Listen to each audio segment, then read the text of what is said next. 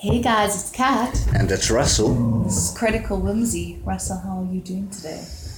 Yeah, doing all right. Having a bit of an interesting week. Uh, Artist's Way course has cut out uh, all TV and reading for me, which are kind of big parts of my life. How did you justify the monster? Remove the sort of distractions that we hide behind. Face our own thoughts and encourage them more. I've never told someone that my number one vice is reading, which it is, and being hmm. told, and they always say that's not that's not a bad vice.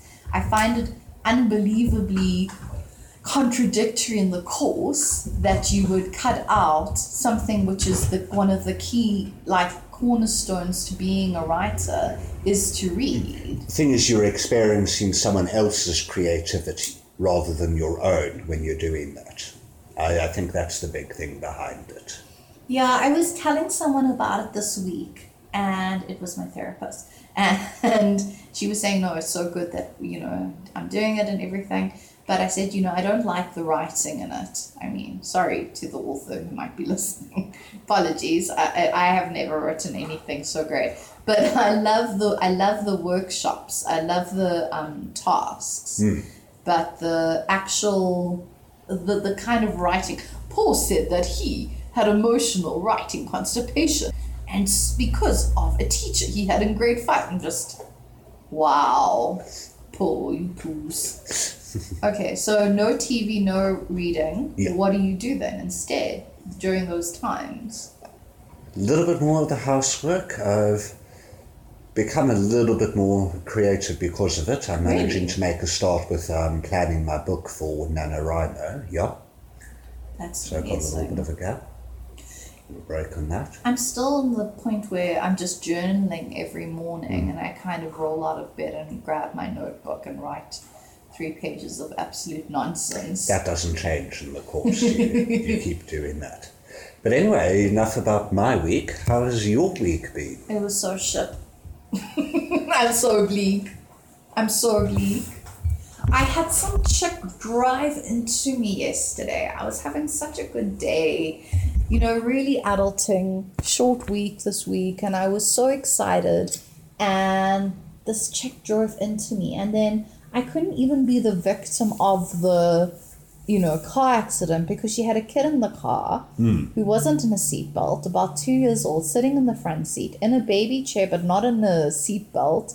This monster truck of hers. The kid's lip was bleeding, uh, and you know we actually had to focus on the child. We couldn't, you know, focus. You know, and it was just such a shitty experience. You know, car accidents are always terrible. They are. But I think that this one is just. I wanted it to go away quickly, and it looks like it's not going to go away quickly, and that's so frustrating for me because I like to sort out my problems. And the moment money becomes the reason why I can't, I feel this powerlessness because money is my master and I'm not money's master. And that is the unhealthy relationship that I have with money, you know? I think that's a relationship a lot of people have with it. But the point is, you're supposed to make money work for you. Hmm. You know, money is not sneaking out of your bank account every day to buy booze and fun things instead of, you know, paying for car insurance like an adult. So, horrible adulting moment. And it's one of those things where, you know, when you've had so much trauma in your life, you don't actually always know if you are traumatized or not. Sometimes because you go into such shock for so long and all you you start you go into this brain set of just calculating calculating calculating. Yeah. looks like strength but it's not. It's surviving which is terrible. But honestly i've had very bad experiences with these kinds of things when people insurance um, policy the fuck up and it never goes well in my favor because you know the insurance pol- uh, people don't want to pay either No. and you know if you've got the insurance policy which i know i should if you guys are judging me judge me but you know that's what you get to hide behind is them doing the work so i'm going to now hide away because you know the man is after me guys no, but in common cause, and you've both agreed that it was her fault, and all of that. Yeah, but if she doesn't have money to pay, you know, uh, what are you going to do? And I mean, you know, earlier on you mentioned small claims court, but I, this is a mother, quite a shit one. Yeah, a very shit one. But I don't want to take her money from the kid's mouth. I don't want to sit No, there. No, but if she's going through insurance, it's not really going to be her money. So this is a small claims court scenario. yeah, that's if she was doing it privately. I LA law it. Mm. Deal. Anyway, my panel beaters are ready to play, but she isn't. So we'll just see, guys. I don't know. Bubblegum doesn't look that bad, but it's not great. So I'm. I, I think that that's the problem with something like that. You can go from having an okay week to just having like feeling completely all of a sudden you're out of control. You're a kid. You don't have options. You're frustrated you know, all of that stuff. yeah. So, Yeah, no, it can happen very quickly and very hard to recover from something like that. yeah, and I think that it's much better being in a car accident with another woman as a because guys are super aggressive in car accidents, but still, it's just shitty, and it and it's traumatic, and you know you have all these things playing through your head of. I could have died and I could have lost a limb and I should be grateful. but I mean, what would be even better if it hadn't happened? but it did. But sometimes they do. And I'll survive this, guys. But today, I'm feeling a little bit bleak about the whole situation. And I, I don't know where we should go with this podcast episode, Russ. I don't know. Where should we where should we journey to today? Well, we've mentioned bad parenting. Maybe we can talk about that for a little bit. I don't know if you have any experiences or stories related to that. I've certainly got one or two. Let's hear yours. and she slides the disc back onto his side mm-hmm. goal. Smoothly done. Yeah. Very smooth. Nice. Well, I think all parents fuck up their children, no matter how hard they try.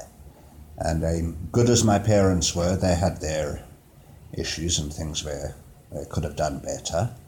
My high school career was an incredibly miserable one. I hated the school I was in. I was relentlessly bullied, and a lot of it could be could have been solved, I think, by shifting me to a more creative school, maybe by being a little bit more involved in my life, and that's just not something that they did. They were very good at like, oh, they'll take me here, they'll take me there, but other things where I needed them, they just weren't all that involved. So uh, there's one of my stories.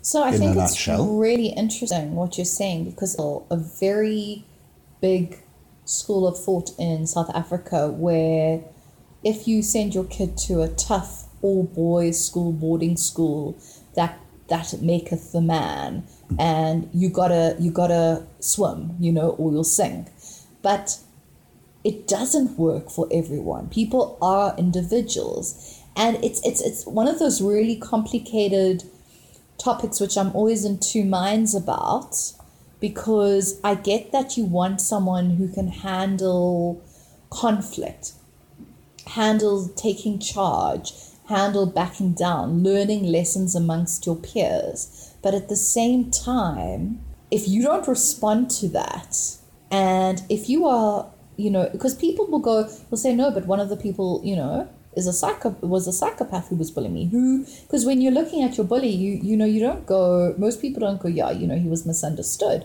You look at this person, you're terrified of them. They're a monster to you. You don't have any. um You're not an adult. You're you're a teenager. You're a growing child. Yeah. You don't have any kind of okay. His background is this. His parents got divorced. He's actually sad, but he doesn't know how to deal with his anger. He's a middle child. You don't have that level of assessment. You don't have that toolkit to work with. And also, I'm sure you weren't really encouraged to tell on. And if you did tell on, you might actually get even um, more severe penalties. And furthermore, teachers, maybe not now, but I think they do, they label kids. So. I mean, what were your te- your relationships like with your teachers? was good with some of them, not so good with others. I was not a problem student, but I was thoroughly uninvolved in my classes, just wasn't interested in them. I generally was getting good marks, didn't need to be all that interested in them.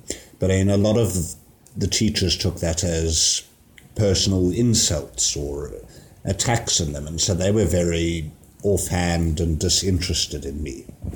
No, because they don't learn how to be psychologists, and they're not. You know, the whole movement towards mental health in schools and stuff is a very new and still hugely and largely underdeveloped uh, life skill that is taught in schools. Mm, and it's a very young thing. and you can listen to a podcast in America. You can listen to a local shit G D, DJ in a radio show, and they'll say the same thing. You know, LO is an issue in this country, and how I and I mean. The people who become teachers aren't always the best. Some of them are amazing. Hmm. I, I, I think it's so interesting because you know, I've told you a little bit about my family and and and and, and lots of the guys in my family and my immediate family especially all went to all boys schools. Some of them boarded, some of them didn't. And, And it's not necessarily the best for people at I, all. I don't think it was. I don't think it was for some of them. And, and, and I, I really respect my one aunt who actually pulled her son out of um, a, a school that one of my brothers went to because it just wasn't working. He was a creative, sensitive guy. He, his reaction to being bullied would have been, Are you fucking serious?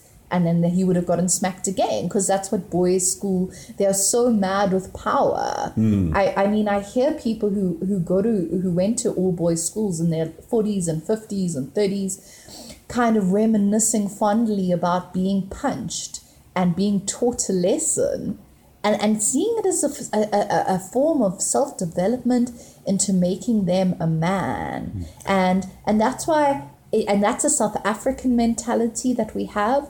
And it's so interesting because, you know, I think that, okay, the school's is going to school, but also you have to go, the parents, how did your parents not care enough to take you out of a school environment where you, it is not norm. Okay, so for natural human emotions, happiness, fear, sadness, anger.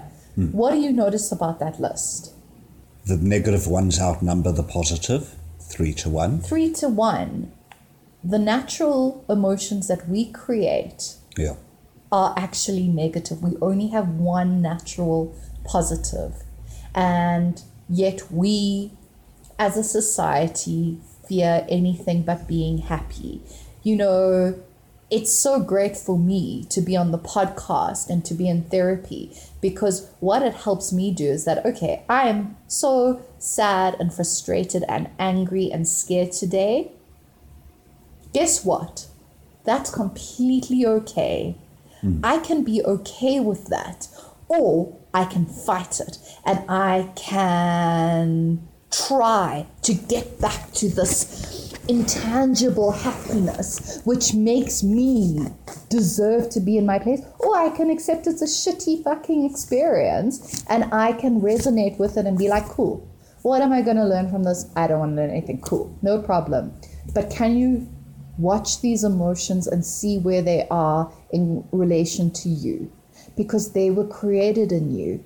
They did not come from the outside. You created them naturally. I mean, it's so interesting. However, when we get to the kind of concept of parents seeing only those other three, I mean, seeing your kids scared to go to school every day, I I mean, I'm sure you try to get out of going to school a lot. Yeah. I'm sure you had a huge bunking um, history. I know I did when I got bullied at schools. I went to nine different schools growing up, so I've had so many different experiences, which I think it, it's an interesting thing. Having gone to so many schools and moving around a lot, is that I saw the things that you you you experience, and definitely all one sex schools are definitely bullying is much more pre- predominant. In a in a co-ed school where I get bullied, you know, there'd be a group of girls will say making fun of me, and then the guy who was standing with them later on would be like, "I really like your hair," because they're weak, and I was like, "Well, Justin." you'll never get just in. You'll get nothing. And, you know, true story hmm. from grade five. And that kind of an experience, you know, girls would bully you, but also they care more about what guys think of them. And guys are, are, are so, you know, entranced with the girls. And, and you know, you got those. Yeah, and it restrains them a Yeah. little bit because they've got to think about their image and how they present themselves. Exactly. I think you know these all all girls schools. I mean, you know, I couldn't believe it when I was getting bullied because I was the kind of person that did not suffer bullies at school because I was actually getting severely bullied hmm. at home. So getting bullied at school did not suit me one bit. I, I got enough. I could watch that shit for free in my, you know, at my kitchen table Yeah. or my parents' kitchen table. So for me, I was kind of I I got so this is really interesting because I think you know this about me. I'm quite I'm quite relentless. You know me, even even now when I'm a little down today, you know my mind's moving, you know I'm making a plan, I'm thinking it through. I've got a few options. Options always soothe me, and I hope dear listeners that they soothe you as well because that's what we do. I basically take what I do in my mind and then I give it to you and Russ also seems to like it, so it works. It works quite well for us, I think. Yeah, we like it. And uh, when I was getting bullied, the thing I notice the mo- kind of when I reflect back on it the most now isn't that wow, there was an evil chick who bullied me because she didn't bully everyone. She chose me. I was a new girl, late in school times, you know, grade eleven. What I noticed was that I was depressed. Yeah. And the thing about when I'm depressed is that I'm very switched off. And I think that's a common thing with depression. Hmm. I was certainly like that. And when you're depressed, you can get pushed around. You don't really have a sense of self or personality. No, you're not assertive at all. You don't have drive. You don't have in, like self integrity and self care. Because for me, when I was depressed, I actually thought I was dead, which is quite a creepy manifestation of depression. Very. I was just, this is just, I, I had never experienced, you know, depression and I got, you know, brought to my knees by it. And I was just, I could kill myself, but what's the point? This is death. That's how I felt dead inside. So this chick was bullying me every day. And, and for a while, I didn't even notice I was being bullied because females are uh, verbal bullies normally. I mean, I actually have been beaten up at a co ed school by a girl. But that was handled really well by me, actually, in that I started A, crying. So all the boys who were cheering on girl fight, girl fight looked a bit ashamed. And then I made a speech about human rights. Considering she was black, that's hilarious. then I took her by the hand and took her to the headmistress, and I was like, "This happened," kind of thing. but I was small, and I think it helped me process. But I wasn't depressed in that, and that was a physical bullying where I was getting my ass kicked. you know, Yeah, you handled that quite Which well, you think like. it sounds like that would be much more traumatic than someone pretending that your name is Dorothy. That was what she used to do. She used to pretend my name was Dorothy. She used to go Dorothy because I once wore pigtails, and she'd say Dorothy, Dorothy, and then her friends would come in behind me in the bathroom, and um, if I had a lip balm on the table, they'd pick it up and they'd just start putting it on, and they wouldn't look at me. It's like very scary how girls are. They're very fucking bizarre. And then what happened was I actually snapped snapped back to reality. Oh, girls gravity. And uh, the one day she was starting her shit with me, Yeah. and I was actually just feeling better. And I kind of gave a side eye, side glance, and I went, "Oh, just like back the fuck off. And she went, What? Now she's getting challenged. Now, you know, because she's got her gang behind her of minions. And she's just, Now, what are we going to do? And and I was just, You have bullied me this whole year. You are making my life a nightmare. And then I went into the bathroom to have a little cry because I was quite brave and actually was quite shattered. And then next thing I come out of the toilet and she's got her favorite teacher with me, with her, and she's now going to get me in trouble. And the teacher's all angry and, you know, what did you do to this poor girl? Yeah, and all you did was challenge her, but that's the one thing bullies can't deal with. Oh no, it was it was fine though because I'm quite good at a little speech. Hmm. So I looked at her straight in the eye and I looked at this teacher. and I said, "I don't know you. I'm new. She said, Well, you know, I know who you are. I said, and then I looked back at this girl and I said, Are you sure you want me to tell your favorite this is this your favorite teacher? And she said, Yeah, obviously, little suck up bitch. And I said, Are you sure you want me to tell your favorite teacher all the terrible things you do to me? And then I spun the whole fucking thing around. Hmm. I fucking devil's door devil advocated her. High five. But back to like my folks at the time, I remember, you know, there were points where they they were good sometimes, which is very difficult because I think that a lot of people who struggle with shitty parents when they're growing up, they go, okay, cool, they're not bad all the time. Mine were bad a lot of the time. But when mine were good, you know, they'd have these insights like, you're being bullied, you need to stand up for yourself, you're better than her kind of thing, you know, which I, I needed to hear. My self esteem was down. But then they'd also say things like, you know, you're not okay. And I'd say, I think I did a test at school today on depression and I got it right. I won the I scored 100%. I did, I did. And, you know, there, there, there were moments where they do that, but then, I mean, I remember a year later fighting with one of my family members and going, I was so depressed back then. They said, I was depressed.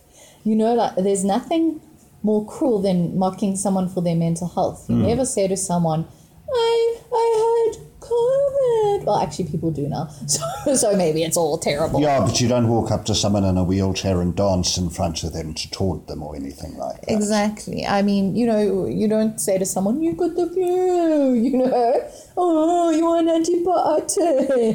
You're hmm. catchy. I've got asthma.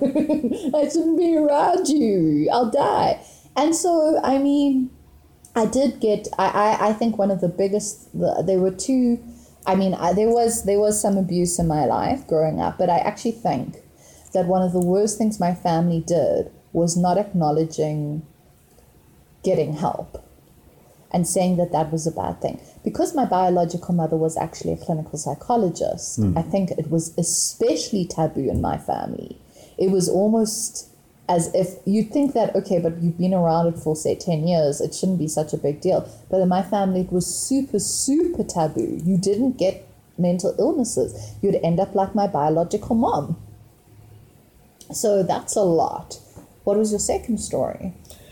Well, not about me, but um, friend, good old uh, Devilsdorp, Ah, nice. who currently is spending two weeks of a month in a different city and has just left her child, How old is the child? a three or four, and just left it with the grandparents that she absolutely hates, that she claims were abusive and all sorts of stuff like that. When she does come back to Joburg, she spends as much time away from the kid as she can, and the kid is quite psychopathic at this point. It's just horrendous parenting, completely uninvolved and disinterested in the kid. And lacking intuition. Yeah. I have to wonder with this story because it's actually, I mean, it's actually such a frightening story because if you are abused as a child and a teenager, or your parents did you wrong, whatever way you want to look at it, you're probably right. You know, it's it's.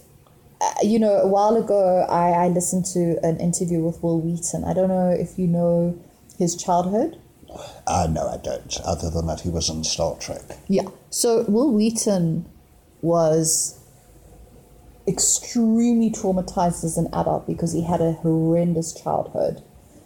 His parent, his father hated him. There was verbal and physical abuse, and his mother used him because she couldn't act. So she forced him to act, and he would cry, and he wouldn't want to do Stand By Me or adverts. You know, he was doing things every single day and she would force him and when he would start to cry his dad would yell cut you know like Yeah. that, that gaslighting that psychological bullying and he grew up really fucked up but he tried to be with his family and he basically had a nervous breakdown in his late 20s and um, he spent years in therapy dealing with what he went through and it was a nightmare and one of the, the, the, the best question he got and the best answer he gave, and he gave a lot of good answers. Actually, now follow him on Facebook. Uh, he made quite an impression on me, and you would think there's no one who has less in common with Wil Wheaton than your girl Cat, but but life is funny. We grow, we change, we surprise ourselves. And um, the question was, don't you feel bad for exposing your parents? Doesn't it look like bitterness? Doesn't it look because that's the thing, it's the shaming. And Wil Wheaton responded by saying, I'm doing this for the people who are going through this. Yeah. I'm going doing this because there are people who are going through this. I owe my parents nothing. They spent all his money from his childhood. Hmm. You know, he was working nonstop by the time he got married because they'd spent all his cash and he had nothing. And you know, he was a bit of there was a period where Wil Wheaton wasn't that successful. You Yeah. know, and Yeah, not the geek icon he is now, Yeah. and didn't have the regular role in Star Trek that he did back Big Bang then. Theory and stuff. Hmm. And you know, he said he did it. He, he, you know, he's doing it for those people, and because there's nothing wrong with actually saying it. And I think that that when our parents do bad by us and do us wrong, we don't say anything. We're very ashamed to explore it. And that's actually something that they taught us. Because a new generation of parents, I know a lot of parents who their kids will go to school and say, My show and tell today is my dad's mistress's panties. And the whole class laughs, and the teacher phones the dad to say, uh, Listen, I think uh, Belinda might be missing her her drawers. And, you know, the dad will say, Oh my gosh, that guy, he's he's really suffering. You know, it's been hard for him. You know, completely different reaction to shame. How dare you four year old steal her panties and be like, this is what um, a wife. Uh, a destroyer looks like. Her- uh, this is the item that my mom said, you know, and Yeah, it's a very very different style. and, and I think when you can do that, when you're able to communicate the pain that's going on. I mean, when I was in grade nine, I wrote this poem, and a teacher said to me, This is really great. I think it should be published. I want to submit it to some children who write Poetry Factory, and you can become the poet version of Wil Wheaton or something to that extent. I'm pretty sure those were her exact words. And I went home and I said, uh, one of my poems is going to be published. And my parents said, oh, cool. And I, they, I said, do you want to hear it though? And they said, all right. And it was about depression. And it was about someone being scared of someone else. And I don't, and I think there was one line kind of saying, and your parents think you are nothing or something. I don't know how the poem went. There was a lot about abysses in it, if I recall. Quite lacked an abyss in my teen years. Um, and my dad said, absolutely not. And I had to go back to my teacher, and she said, it's when we write from our hearts that we write well. And, you know, it's just such a pity. And she didn't actually, I think that she was one of the first people, you know, because it was such a contradictory uh, message. You know, she was saying you work from your heart yeah. and this is why you produce something great. And they were saying, no shaming us. This is about us. I think that if parents spent less time worrying about their own well being, because you know what it is to remove kids from their parents, actually. And I don't think that was even the concern. I think it's just a egotistical sense of self preservation. Don't you dare fucking the badly. image or anything like that. Yeah, it's just not permitted. And I mean, we now see it with celebrities, and it's interesting to observe it from that side, where you've got famous people, and then they have someone come out of the woodwork, an auntie or an uncle, who then says, no, they were quite a shitty person as a child, or as they didn't, you know, they were nice. And you know, you've got to these situ these stories are very. You know, I get both both sides, especially if the person's trying to make a buck. You know, I would be angry hmm. but also it's it's this i think the shaming of the person if, if the story is true and if this thing that happened was really bad we i mean harvey weinstein changed the world then of course there were so many people who pretended and then that was a whole thing and mm-hmm. then the many more who didn't pretend you know started getting shamed it's a difficult world we live in because you know, I think that if we there is something such as there is discretion. I mean, even in therapy, my therapist will tell me don't go crazy with the info when you meet a guy, you know? Keep that stuff locked down. It's trust building. Yeah. And it's hard for someone like me who doesn't have trust. You know, where do I go? Do I either go, you know, to 100 kilometers, not in my car right now, or do I, you know, kind of just make small talk? I'm really bad at small talk. I hate small talk. Hmm. That's going to exhaust me. But then also sharing meaningful shit with someone is a privilege. I don't know. What do you think? I think think? that there should be a little bit of a balance there. And you've got to be able to share some stuff that's important. Uh, and also, sometimes trivialities are a good thing to discuss. But as I said, probably needs a balance, a mix between them. I'm a lot like you, and I hate small talk. Yes.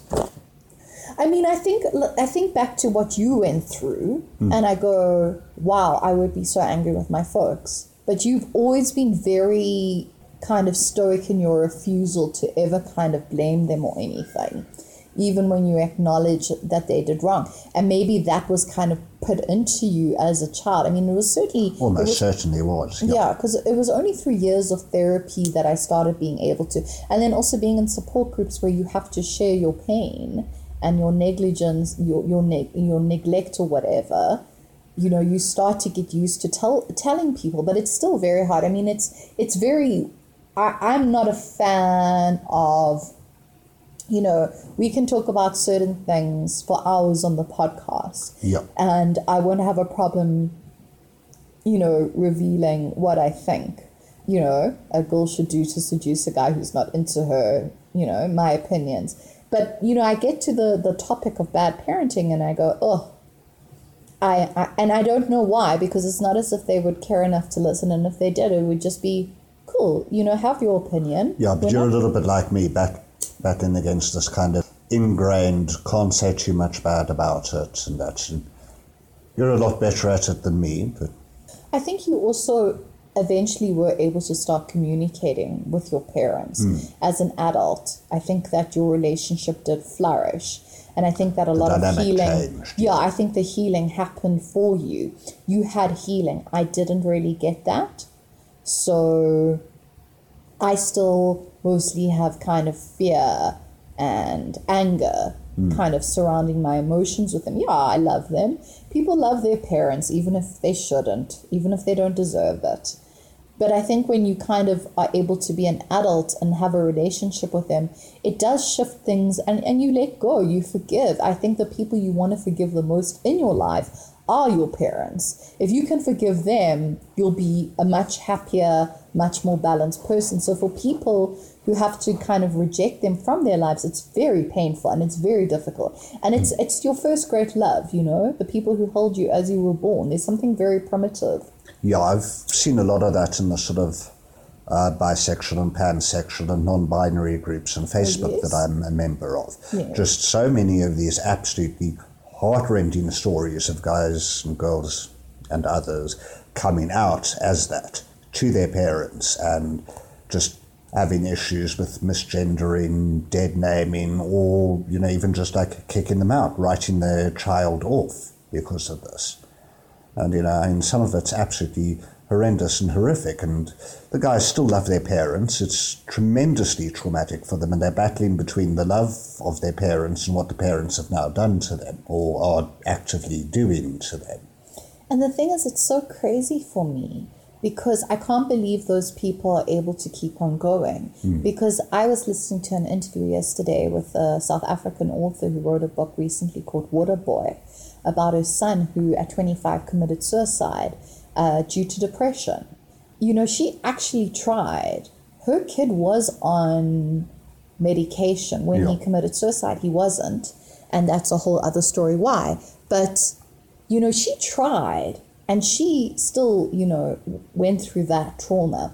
All these parents who do these terrible things to their kids because of their sexuality, I I mean, blood is going to be on their hands, surely? Or do we not think that? I mean, uh, but I do because as a sociologist, I've just brought it in, slid it in there. Uh, I was taught that uh, suicide is a social issue. It is a society It's an impact of society. It is not about an individual's journey. It is actually about where you are in society.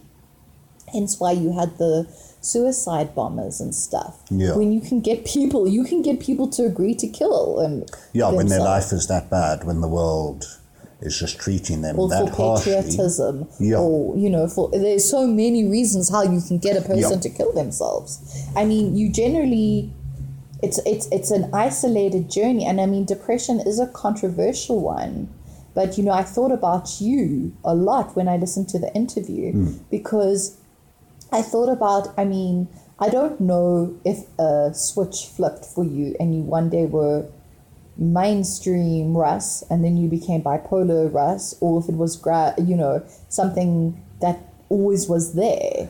I think it was always there, I just didn't have the words for it or the name for it. So basically, you were a bipolar kid in a extremely testosterone ridden bullying environment that was completely alien to your mental health hmm. and your binary design. Yeah. I mean, that's chilling shit. And I, I mean, you know, I think one of the biggest condemnations I got from someone when you went into a clinic was you didn't seem suicidal. You know, this is almost, uh, you know, and this is kind of bad parenting 101 because what be- happens is we become bad parents, but we become bad parents to ourselves. And I spoke about my arm and stuff a few weeks ago. And then we also become bad parents to our partners and our friends because there is sometimes that parent dynamic in relationships.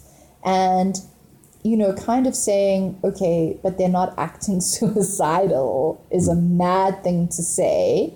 And the other thing is saying it once isn't enough to be taken seriously. Yeah. But I mean, acting suicidal, what are they looking for? Me actively sitting there with the knife trying to cut my wrists at the time. You know, I was at that point, I was ready to start doing stuff like that. And most people who commit suicide plan it. Hmm. And they plan it quietly.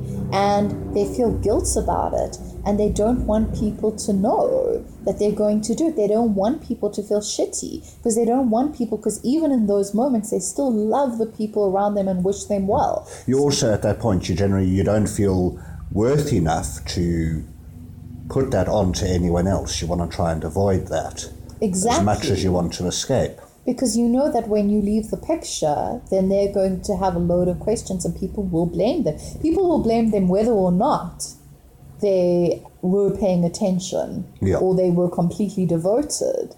But, you know, I mean, in this lady's story, I mean, she said there were two signs. The one was seeing her son with a tear trickling down his face, and then a few weeks before was, you know, him crying. And every time he said he was very stoic, saying, I'm fine, everything's fine. And, you know, I thought The about mantra of all depressives, I think. I'm fine, fucked up, insecure, needy, and the E I always forget. I'm not sure what the E is anymore. Emotionally fragile, we'll yes, and I mean, I think that that's a very good. Like, I thought that the the kind of the the topic of uh, of the interview was really good for me as your friend because I thought, you know, it's also really good for me as a depressive because I'm I, I'm very quick to kind of dismiss my own mental health and be let's focus on Russ's. It's so interesting. Bipolars are so clever. You know, depressive. Ah, we just bum everyone out. You know, we just bum everyone out. no one wants to be around that. It's a bummer. So I think I've got kind of a shame about it. So I'm quite dismissive of it. And I mean, even I think one of my most interesting things, thinking about how I've been feeling today, and I'm really wiped out by this whole um, car situation, is is how much I battle with the anxiety and fear that is natural in the situation, and worrying if it's the disease or if it's just natural emotion. And that is something I battle with. What is normal and what is my disease? Hmm. I think it's very hard to tell the difference most of the time. I certainly battle with that. You have to What is the normal level or natural level? you have to be on a podcast. You know, you have to talk it out. You have to go, cool. This is not actually the disease. This is a normal. Because if I then go, no, no, no, it's just the disease, ignore it, then I'm suppressing the disease and then I'm going to get a It's Yeah, the drinking through the work. sadness analogy. You'll feel the pain. When you get sober, you'll just feel it worse with an uh, with a hangover. So, you know, if I if I I I need to I do I do am a great believer in like letting the shitty feelings like be there and exist and Hmm. be real and and, and and that's part of being authentic or trying to be authentic and also being an adult. Yeah, you have to recognize them and actually experience them, let yourself feel them and work through it. You can't just hide from it. That doesn't work at all.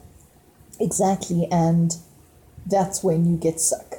That's when you get sick, and that's when you get crazy. And I think one of my biggest fears is, you know, and this was something I was thinking about, is that, you know, the natural situation with, you know, being in a car accident is to hmm. go to your family and ask their advice and to get their support, you know, even if it is a little thing. Yeah, they're meant to be there for advice and support and all of that. People with more experience than you and a love for you and meant to be a protective, sheltering relationship. And really, for me, it ended up being my mechanic who I really trust, hmm. who doesn't rip me off that I went to. And he was really great. He's a good parent. I can hear it in the way he speaks about his son and other people's children. that, you know, he's a really solid guy. And, you know, he said to me, Don't worry, Catherine, we'll take care of it. It will be sorted. You know, just chill the fuck out. And I think that there's always this the sadness the biggest sadness for me in a car accident situation is knowing that I can absolutely not deal with my family. Yeah. I have to go through this alone. And that's like always been my biggest fear in my life. And that's directly from bad parenting and losing a bad parent, my mom, at a young age, is that I'm going to go through things alone. And I have. Unfortunately, up until this point, that has been my truth. And that's how things work out better. However, there are good sides to it. Such as. I don't know. I was You should have known I was going to call you on that. No, I thought you'd just nod and say yes. I actually don't know. I don't know. What are the good sides of my personality uh, as a result of that? I think, despite what you claim, you're quite independent and capable. I'm very independent and I'm very capable. And I'm very interested in helping other people. Mm. And I think that's Yes, you're a very caring, empathic person. I think that's the begin. I think it's maybe not the greatest things to come out of it, but you could end up being a lot worse off and lacking in emotional intuition. So it's, I mean, it's a it's a tough subject, and I think that it would be really interesting, you know, to get a few other people's like points of view on it and what they think and how they feel when they hear us say this stuff because I mean, guys, as far as this topic goes, we're we're only going to go deeper with it if you kind of join in on the conversation. That's not a threat. That's a I don't want to bum anyone out hmm. with my bummy, you know, childhood unless they want to know more about my bummy childhood because otherwise it just feels a little bit self-indulgent and you know you've got to just deal with the panic there's not much catharticism. You know, if I want to talk about the bummy childhood, I'll do it in therapy. I do. I don't. I hate talking about it. I'm just completely and utterly reverse psychologing our audience right now, like a ninja of it. Uh, tell me something, Russell. Did you bang Devilstalk this weekend? Uh, no, I didn't. No sex mistakes were made this weekend. Why not? I thought you were keen. Well, not really. There was part of me that was considering it, but I wasn't all that keen on it. Uh, in the previous one, did not work out well. I think that was a huge So you amount didn't. of it. You didn't have a discussion with her about where sexiness goes to die. No, no, we didn't. But she did come on to you. Yep, once again, How did she seems do to it? happen quite regularly. Kind of just out of the blue went, I like you. And I got to hand solo her with that and just responded, I know. Is that Um, a Han Solo thing? Yeah. And, you know, then the conversation was quiet for a few minutes, and I can't remember what the new topic was, but we didn't go back to that. She started with something else. I would have had so many questions at that point. It drives me crazy that I wasn't at that particular tender moment in her life and yours because I would have been why. How does it make you feel? Do you think this is a result of an emotionally unavailable man that you keep on throwing yourself at emotionally unavailable men? What do you think this means? Hmm. I didn't really want to dig into it all that much. Hmm. Well, you should have. Ah, possibly, for the possibly. audience and for my sanity. Okay, because you were like partying hard with her on Saturday. I was most intrigued. I thought it was a sex marathon happening. Nope. Nope, she would have liked it to be, I think. And then you sent her home. Uh, the next morning, yeah. Oh, did she have a sleepover? Yeah, slept in the spare room. Uh, she I got way too drunk to drive home anyway. Okay, she was vomiting and all. Uh, she took her drinking cues from me. When I had a drink, she had a drink. And that's not always the best thing for people to do unless you're somewhat experienced and capable of it. I think what we can take from this episode is never try challenge Russell to a drink off. Actually, take that from any episode that I've been on drinking with Russell. I know from experience, and I'm a more hardy drinker than she is. Hmm. She's more of a stoner girl. So yeah, that's a that's a force to be reckoned with. I mean, I I, I did say to Russ because you know he's he told me that she got drunk, and I said to him, I mean, can you get drunk? Which he very indignantly and prudishly said, Yes, I can. I was just like, But really? It takes quite a bit of You haven't been effort. Drunk, uh, you know, in 10 years. you just, your liver is now a pickle, a pickled onion. yeah, when I die, SAB can use it as a tea bag. Exactly. So, guys, you must always keep it classy. Uh, just one strange little thing before we go. Russ, would you take a sip of that beverage in front of you? Certainly, let's give On this the a try. bleakest episode we've had in a while, we thought we'd do some product placement. I was approached by a company called Aqua Air, and they make water out of the air. Hmm, atmospheric water, they call it. And it's very pretty bottling, and you can get it in 750s like your wine. Uh, and you can get it in 350s and 500s. They basically have a, a generator from the atmosphere. And what do you think of the taste? tastes like water. Hmm. Uh, and it's quite a nice, fairly pure. And guys, you can get it from any of your local shops. It's a good taste though. It is. I feel like it's a lot better than a lot of the bottled water tastes. It's got a very distinct health taste to it as opposed to kind of a lot of those ones which just tap, taste like Brakpan hmm. rejects. There's something, and yeah, And or certain mineral content that you can taste. This one doesn't seem to have that. So yeah, guys, if you want to uh, drink like this Critical Whimsy uh, gang does, uh, 500 ml will cost you nine rand ninety nine at your local shops. And Called Aqua Air. Aqua Air, and we're delighted to sip it on this episode. Definitely being hydrated during a episode of deep thinking and deep speak is important. So yeah, helps the creativity, helps the, the the thinking going. That was Russell's first sip of water in twenty years. So it was probably amazing. Oh, his body rejected it. We'll have to find out. Russ, where can people find us? So uh, we're on Facebook. Just search for Critical Whimsy. We've got a page. Uh, drop us a wall post or a DM. We'd look forward to hearing from you. Otherwise, you can email us, criticalwhimsy at gmail.com. Any of those methods, we would love to hear from you guys. Give us your thoughts, your feedback, any questions, ideas for topics, anything like that. And I will leave you today with a great quote from a great poem, which as a child was one of my favorites. This be the verse by Philip Larkin. They fuck you up, your mum and dad.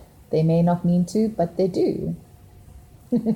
Very nice. Very nice, very classy show we've got going on here. Mm-hmm. Guys, It's an open and honest one, I think. guys, until we meet again, I love you lots. Please, if you have any issues, contact SADAG. Contact us. We'll direct you to the right people and also panel beaters. We, we, we've got a few we've got a few numbers we've got a few op- options not solutions but until we meet again i'm kat think critically And I'm Russell. Be whimsical.